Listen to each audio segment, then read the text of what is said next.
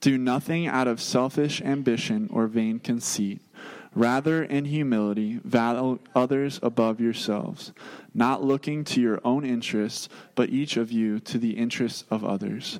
In your relationships with one another, have the same mindset as Christ Jesus, who, being in very nature God, did not consider equality with God something to be used to his own advantage.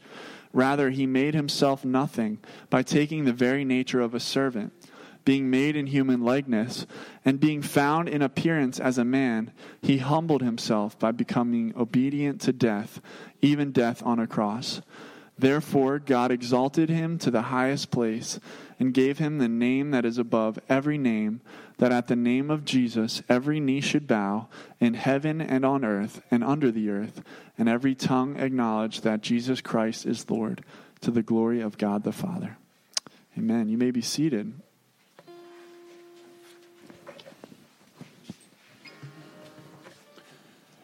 You may or may not know this, but when I when I first came, you know, Skip Schwartz, who started this organization, uh, reached out to me and said, "Hey, would you come be the chaplain at Loon Mountain?"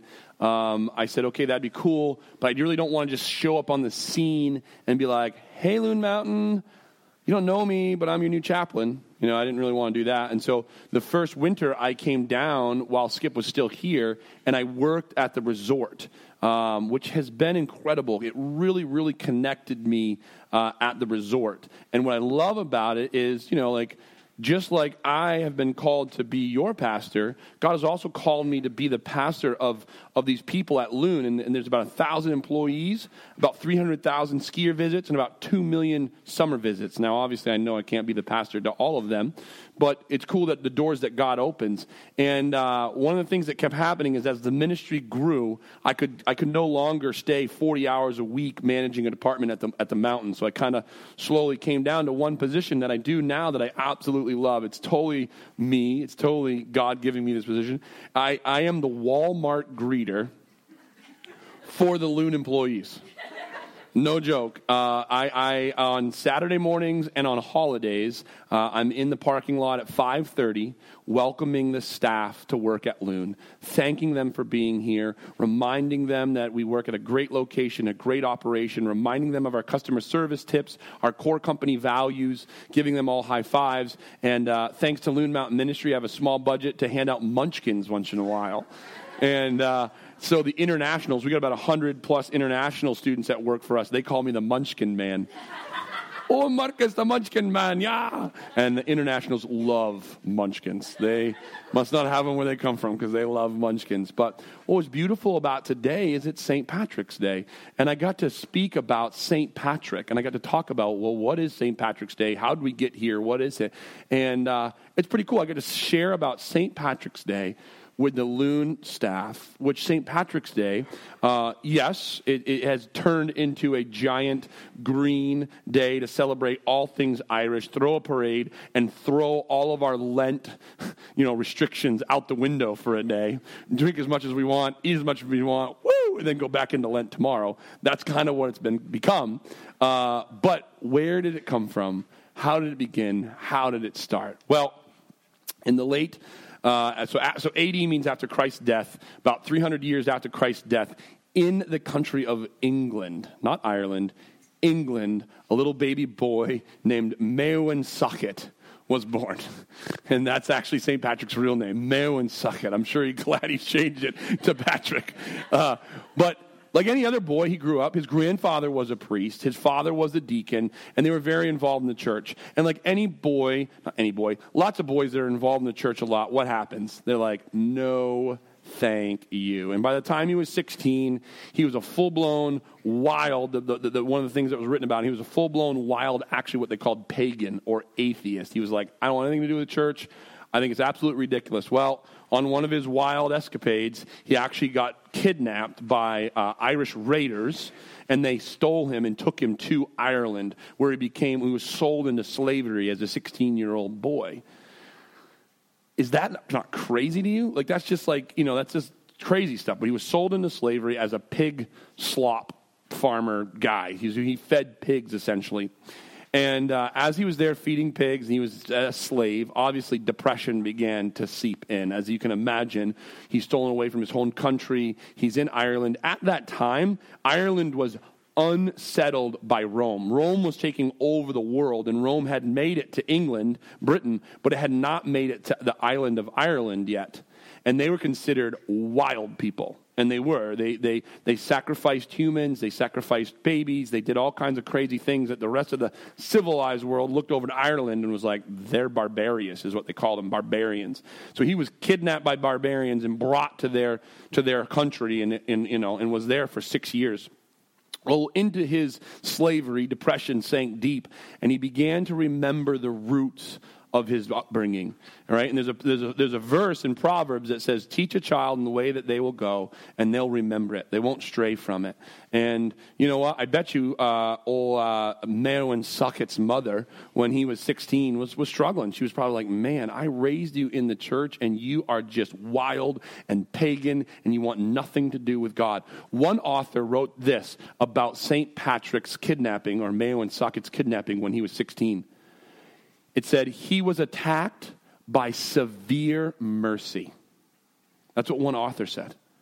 And so we as parents need to remember that sometimes when we think about something horrific that happens to our child or something horrific. I mean, kidnapping from, from raiders, that's pretty horrific, okay? Like, like if that happened now, it would like we would be like a worldwide search. It'd be all over. Like uh, back then, I guess it's like, well, Mayo and Succat was kidnapped that's a bummer. I really liked him back when he was a good little boy. I didn't like him so much when he was 15, but man, when he was five, he was great. Um, so he's in slavery, feeding pigs, and he begins to remember his roots. He begins to remember scripture. He begins to remember uh, the old teachings that his grandfather and his dad began. So he begins to pray. And Marowen Succat doesn't begin to just pray once in a while. He begins to pray while he's feeding the pigs. He begins to pray at night. He begins to pray in the morning. He all of a sudden finds himself praying around the clock, talking to this God. He's so lonely. He's talking to this God whom at 16 he hated. And now he was falling in love with him there in the pig stall. Because he slept actually right above the pigs. That's where, as a slave, he slept. In, the, in one of his prayers, he saw a vision, a vision of a boat waiting for him if he just walked off the pig farm. And so he said, hmm, okay. And one day just said, see ya, and walked off the pig farm, not knowing where he was going, and began to walk.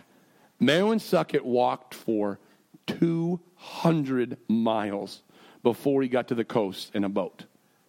So imagine his, his doubt along that journey right? What I love about this story, folks, is that I think each one of us can relate. Each one of us can relate to being a 16 year old wild child. Each one of us can relate to being a slave on a farm and, and whatever addiction that we have, or whatever depression or anxiety or whatever goes on in our lives. You know, we can all relate to like that moment where we feel God calling us out of this slavery, but then like the first couple steps feel really good. I'm sure it felt really good as that farm went behind the horizon. He's like, that felt good. But then after day three, day four, I don't know how long it takes to walk 200 miles. Well, I'll tell you in a couple months. But, um, you know, it takes a long time. I'm sure on that journey, he was like, hello? You showed me a vision of a boat, and there is no boat. There is no seacoast, right? And so he gets to the seacoast finally. And guess what? He gets on a boat and he doesn't go to England, he goes to France. He ends up in France. So now here he is in France, and guess what happens to him? They get off of the boat in France and they try to find a town. They can't find a town. They've walked for 28 days, this group of people on the boat. And it was it's so crazy to me how many references there are in Scripture for this. I'll go over them in just a minute.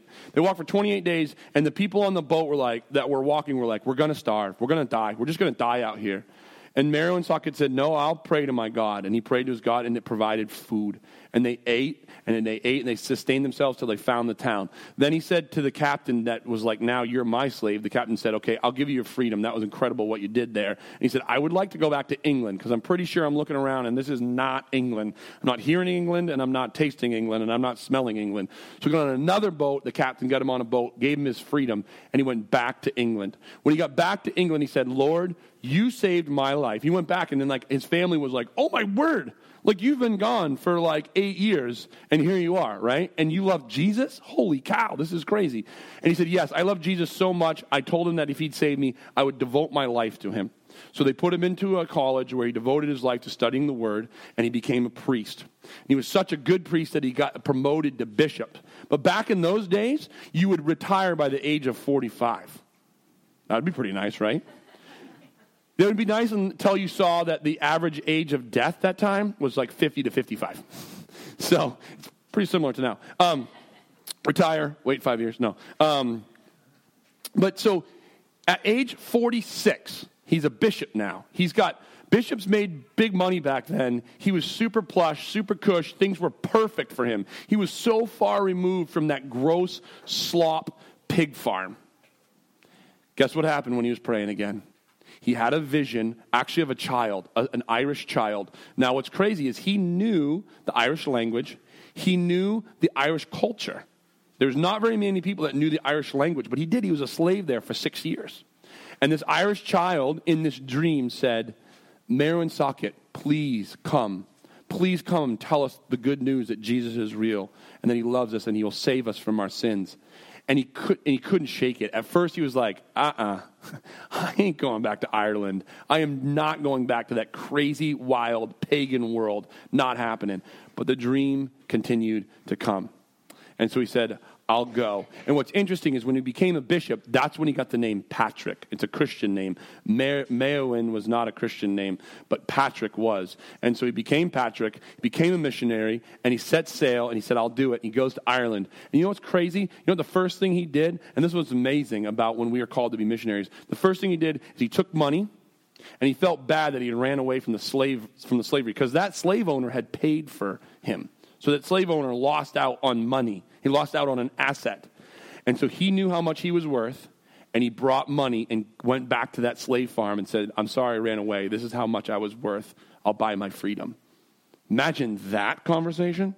That must have been crazy. Now, there's a ton of folklore around St. Patrick, okay? One of the folklores is that when he went there, uh, the slave owner was so angry that he lit his house on fire, threw the money into the fire, and then jumped in the fire himself because he didn't want to be, like, I don't know, freed of whatever. But that's, I think, a folk lore, okay? Um, there's a lot of folklores around St. Patrick, like he chased all the snakes out of Ireland. There are no fossil records of uh, snakes in Ireland. Maybe he did a really good job. Maybe he chased the fossil records out too, you know? But a lot of people think actually that that's actually uh, a uh, analogy that he chased paganism out of Ireland. Paganism at that time was really bizarre there. There was some crazy, crazy things that they were doing as far as sacrificing people and really awful, awful things. And so, uh, what's crazy about uh, St. Patrick is he went there, and what I love about what he did is he didn't build this church. Because you got to remember, in Ireland, there was no church. So you couldn't just build a steeple and everybody like, oh, there's a new church in town, let's go check it out. There was no such thing. And so, what he began to do is he would go to community centers and begin to share with them about God in their native tongue, which blew their mind because here's an Englishman who's proper. English people were proper. And then he was now a bishop. So that's proper and rich and proper, proper, religious, you know? And he would come and he got rid of his, all of his fancy robes. He just wore this really like, you know, down to earth, you know, clothing. And he began to preach the gospel to these people in their language where they were at because he's like no i am you. I'm like you. I was i was a slave here. I fed pigs in this country. And he began to preach the gospel saying jesus is real. You're separated from him from your decisions.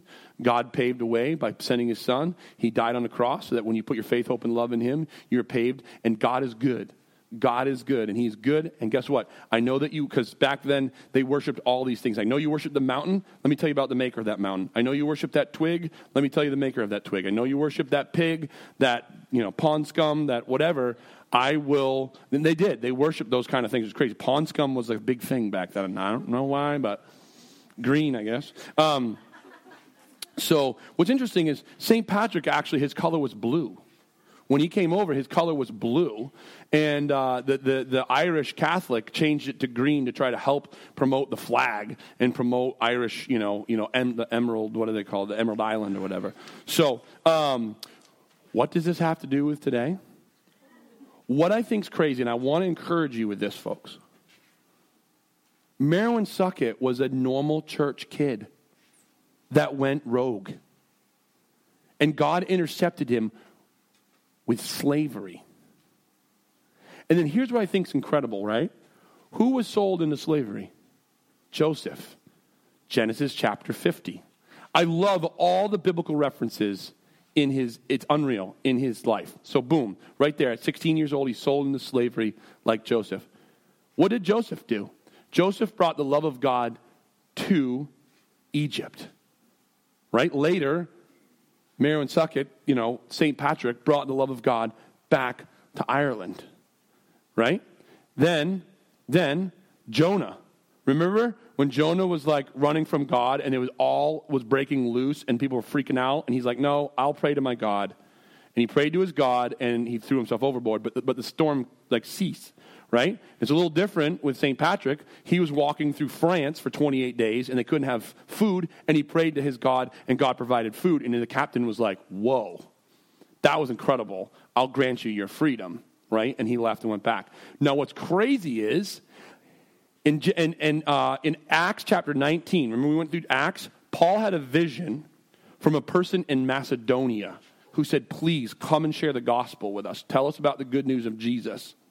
What's crazy is at 46, St. Patrick had a vision of a young kid speaking Irish or whatever it was back then. It wasn't actually Gaelic, it was something else saying, Please, please come tell us about God. Please come tell us about Jesus. So he had a Paul moment where he had a vision, right? And then, like Paul, he went. What's crazy is when he got to Ireland, the Druids were so frustrated because he was turning all these people into Christians.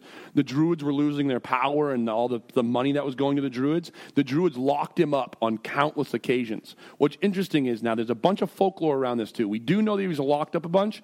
There's crazy folklore that, like, God struck lightning and blew the jail cell up and he walked out. There's other crazy things. I don't know exactly what happened, but I know that he got out of jail a bunch of times and he escaped. And then I do know that he died on March 17th. And what's crazy is a island of people that did not know Jesus, that did not know God, right? Now knew him. Now, what we talked about a couple weeks ago, let's just say that they only knew that Jesus saves sins. That's half the good news. That's awesome news, but it's only half. What's beautiful is he created communities in Ireland that did good, that stopped sacrificing people, that stopped slavery, that stopped things like rape and pillaging, that stopped things uh, like sacrificing babies, right? These are real things that stopped because people said, oh, God is good. He is good to me. I am good to my neighbor. And why do I tell you all of this? Because it's you. I think sometimes we read scripture and we look at a guy like Joseph who gets slow, sold into slavery and then gets elevated to second in command and saves Israel and saves Egypt. You think, and I think, well, that's like a fairy tale. That's like Hollywood. That's not me. Do you think Marilyn Succat thought it was him at 16 when he was captured by pirates? But we see looking back, no, that's God working in his life, right? Do you? A lot of times we read uh, uh, Acts chapter 19 and we see Paul gets this vision from this person in Macedonia who says, "Please, please come share the gospel with me." And we think, well, that will never happen to me. I'll, I'll, never have a vision of someone that says, please, please come share the gospel with me. Do you think that St. Patrick was thinking the same thing when he was living his nice, cush church life? England was awesome. England had a wicked, sweet, cush church. It had a very civilized town, great amenities, and he was set. Sound familiar? And um, he got a vision just like Acts chapter 19. And then you know what? When we hear about stories about, you know, Paul and Silas and Barnabas and all these guys going to prison and then being released from prison or escaping from prison or their chains falling off, we think that could never happen to us. That was crazy. Guess what happened to St. Patrick? He got, he got put locked up for, for, for proclaiming, for proclaiming Christ and turning people into Christianity. Crazy. And why do I have Philippians 2 1 through 11? You look at St. Patrick's life, you see the story of Joseph, you see the story of Jonah, you see the story of Paul, you see, all, you see the story of Peter. But most importantly, out of all those Bible characters, you see the story of Jesus in St. Patrick's life. And Paul talks about that in Philippians here, chapter 2. My mother always used to tell me if God had a Christmas list, Philippians chapter 2, 1 through 11 would be it. And she used to tell me that as a kid. She goes, If you would like to get God something for Christmas, he wrote a list through the Apostle Paul, and it's in Philippians chapter 2. That's what I love about my mom. She always makes things super practical that makes me understand it. And when I read this, I understand what his Christmas list is. It isn't church attendance, it isn't scripture memory, it isn't even being a pastor or being a Sunday school teacher or making coffee or, or setting up chairs. His Christmas list actually is way harder than that.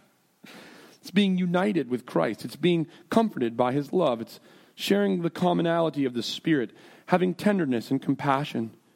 And then this is where the Christmas list make my joy complete. Make God's joy complete by being like minded having the same love, being one in spirit, one in mind, and doing nothing out of selfish ambition or vain conceit. That's what I think is incredible about St. Patrick. St. Patrick never went to Ireland going, I hope someday that they have a national holiday, actually, not a national, that they have a global holiday for me. I know, right? Yeah, sounds like a plan is right. I like, I like it. I, I don't think he went to Ireland thinking that. Like, watch this. I think he fought going, man, my colleagues are retiring. Because all of his colleagues at 46 were retiring. He's like, I don't really think I want to go on a mission to, to Ireland. That does not sound fun to me. Okay? But he followed God. What's crazy is at no time was he prepared. He just followed. And when he was 16, he didn't even have a choice. He was kidnapped. So I would actually, this sounds crazy, but I would like for us to begin to pray and give God permission to kidnap us. As that one author said, uh, invaded by severe mercy, or attacked. I think he said attacked by severe mercy. And then what we need to do is not resist it. I don't know about you, but if I was being attacked by parading, you know, pirates from Ireland, I might resist, you know? And what I love about St. Patrick is he wasn't, he didn't make it complicated. You know what he did? He did what Jesus does. Jesus just uses his surroundings. I know uh, Drew's been praying and talking with Nathan about potentially doing the stories of Jesus this summer. And the stories of Jesus, though complex in what they mean, are very simple, uh, you know, analogies. And St. Patrick just bent down and what did he pick up? The shamrock, the clover. And what did he do? He said, hey, God is like this shamrock. He said he's three in one. He's Father, Son, and Holy Spirit. Imagine if you picked up a four clover. What's the fourth one, Patrick? Oh, it's me. I'm united in Christ with them. You know, I, just that. Um, right? So now it's Shamrock Shake month. You better hurry up because they said it's going away next week here in town. I feel like if you go all, is it going away next week? But I feel like if you go all Shamrock Shake, it kind of tastes like toothpaste. For, I know. You know what I like is half chocolate, half Shamrock. That's really good. Then it's less toothpaste and more like chocolate mint. then you can dip your fries in it. What? That's awesome. Dipping fries in toothpaste? Come on. I brush my teeth with my fries. Gritty with the salt. What were we talking about? Pig farming. Pig farming. No, I want to encourage you and I want to encourage me. Folks, each one of you are called to your own Ireland. Each one.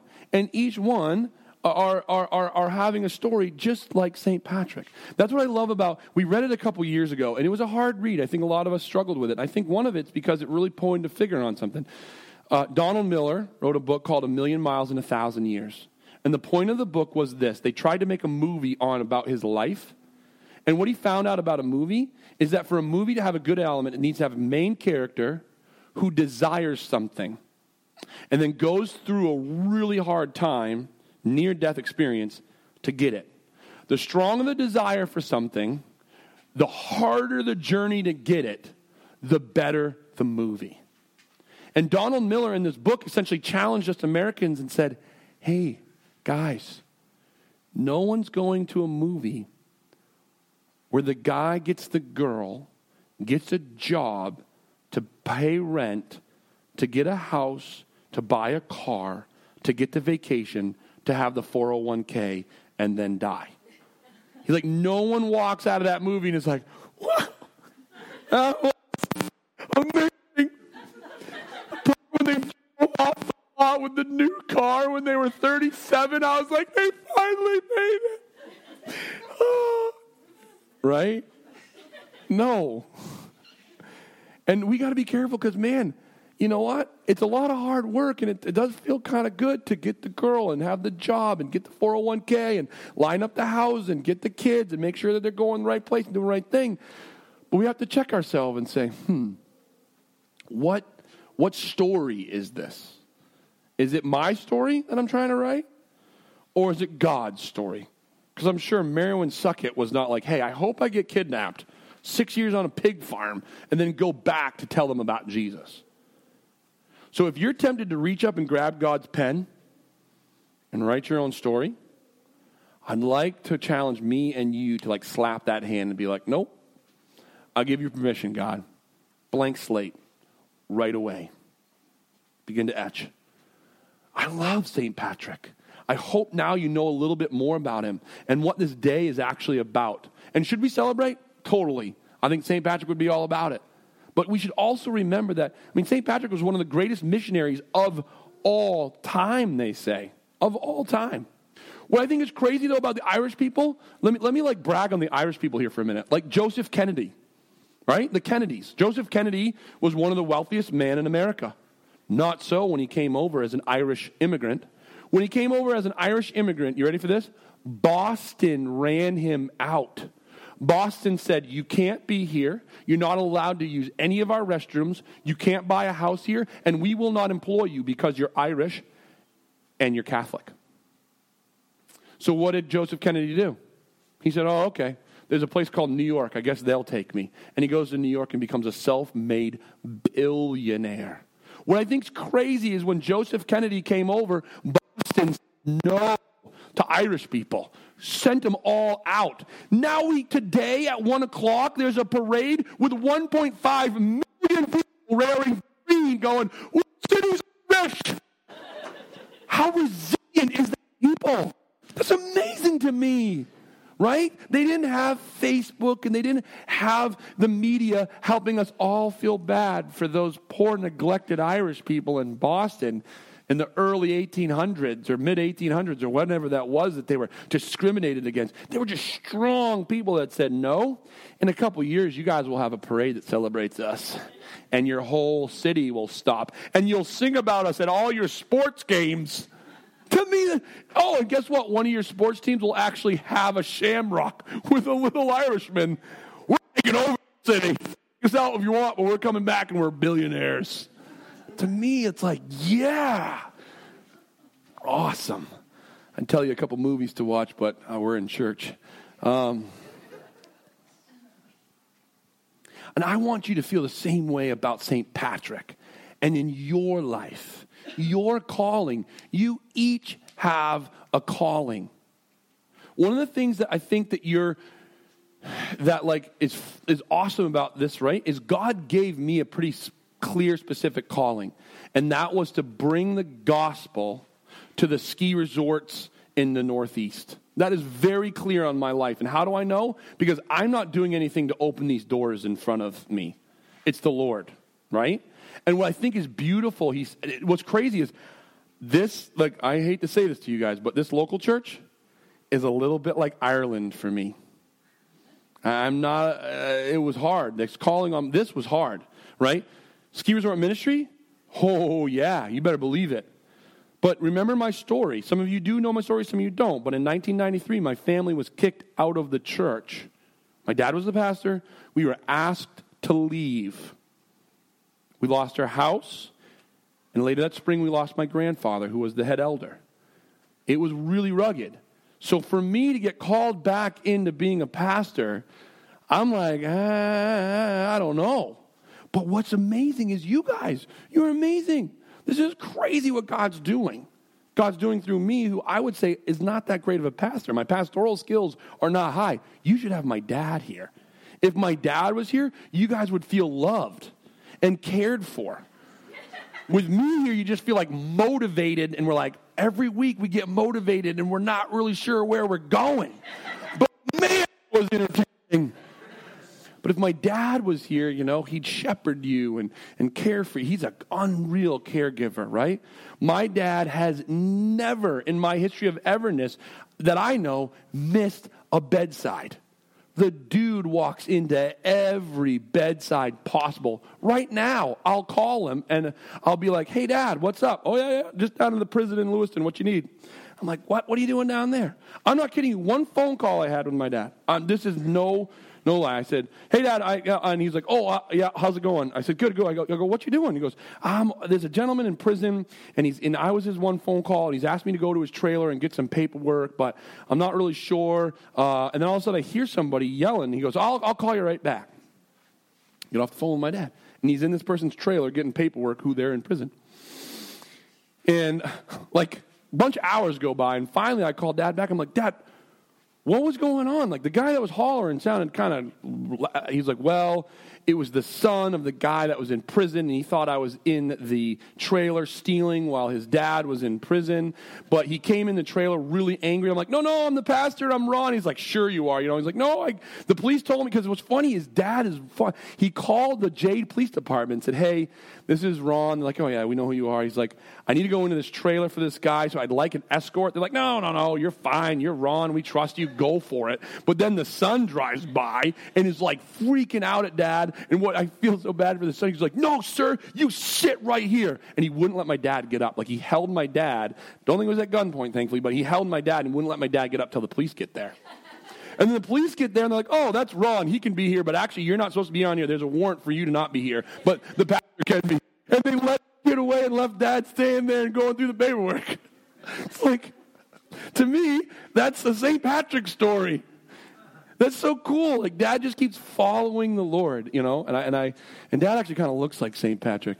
Um, but anyway, I just I don't know where I got on all that. But you, I, I point to my father and I point to Saint Patrick. But you, you are called. You are called. And when you step forward, doors just will continue to open. And who knows? Maybe someday McDonald's will make a shake in your name too. Isn't that crazy? The Shamrock Shake. If St. Patrick only knew what came, it's crazy. I mean, they dye rivers green today. It's crazy. Jesus, I thank you that we can have fun telling stories like this and that the stories have a point and an inspiration and, and meaning for us, Lord. I ask by the power of your Holy Spirit that you would help us break down walls and barriers where we read your word and we think, oh, I can't be a Paul.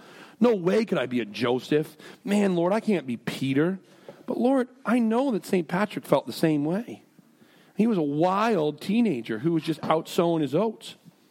Lord, would you help us in the midst of our our present busyness with, with life here, in the midst of our comfort, you know, uh, you know, American Christianity, would you, by the power of your Holy Spirit, call us, call us, and help see where the door is opening and give us strength and faith to, faith to follow you? And God, help us not to believe the lie that we can't trust you and that you're not good. We love you, love you, love you, God. It's in your name we pray. Amen.